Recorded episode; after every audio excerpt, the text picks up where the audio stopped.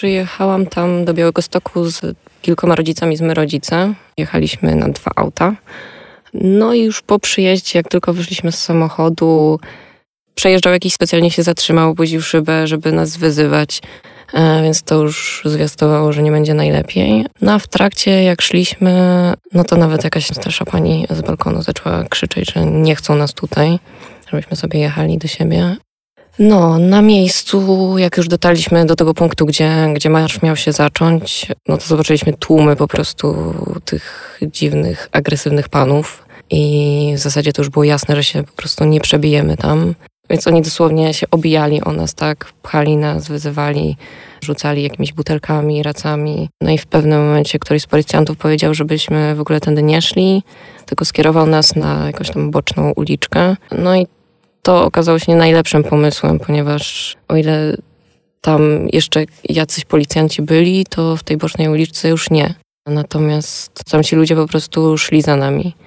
I w pewnym momencie ktoś podbiegł do mnie od tyłu i po prostu kopnął mnie w plecy i uciekł.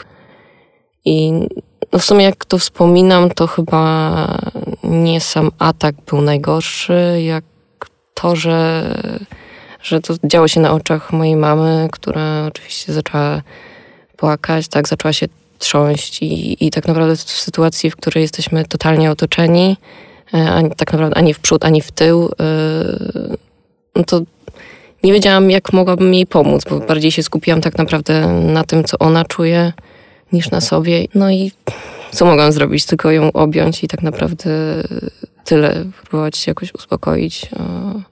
To była jakaś, nie wiem, totalna masakra. Latał nad nami helikopter. Tak nisko, że, że mojej mamie spadły okulary z nosa.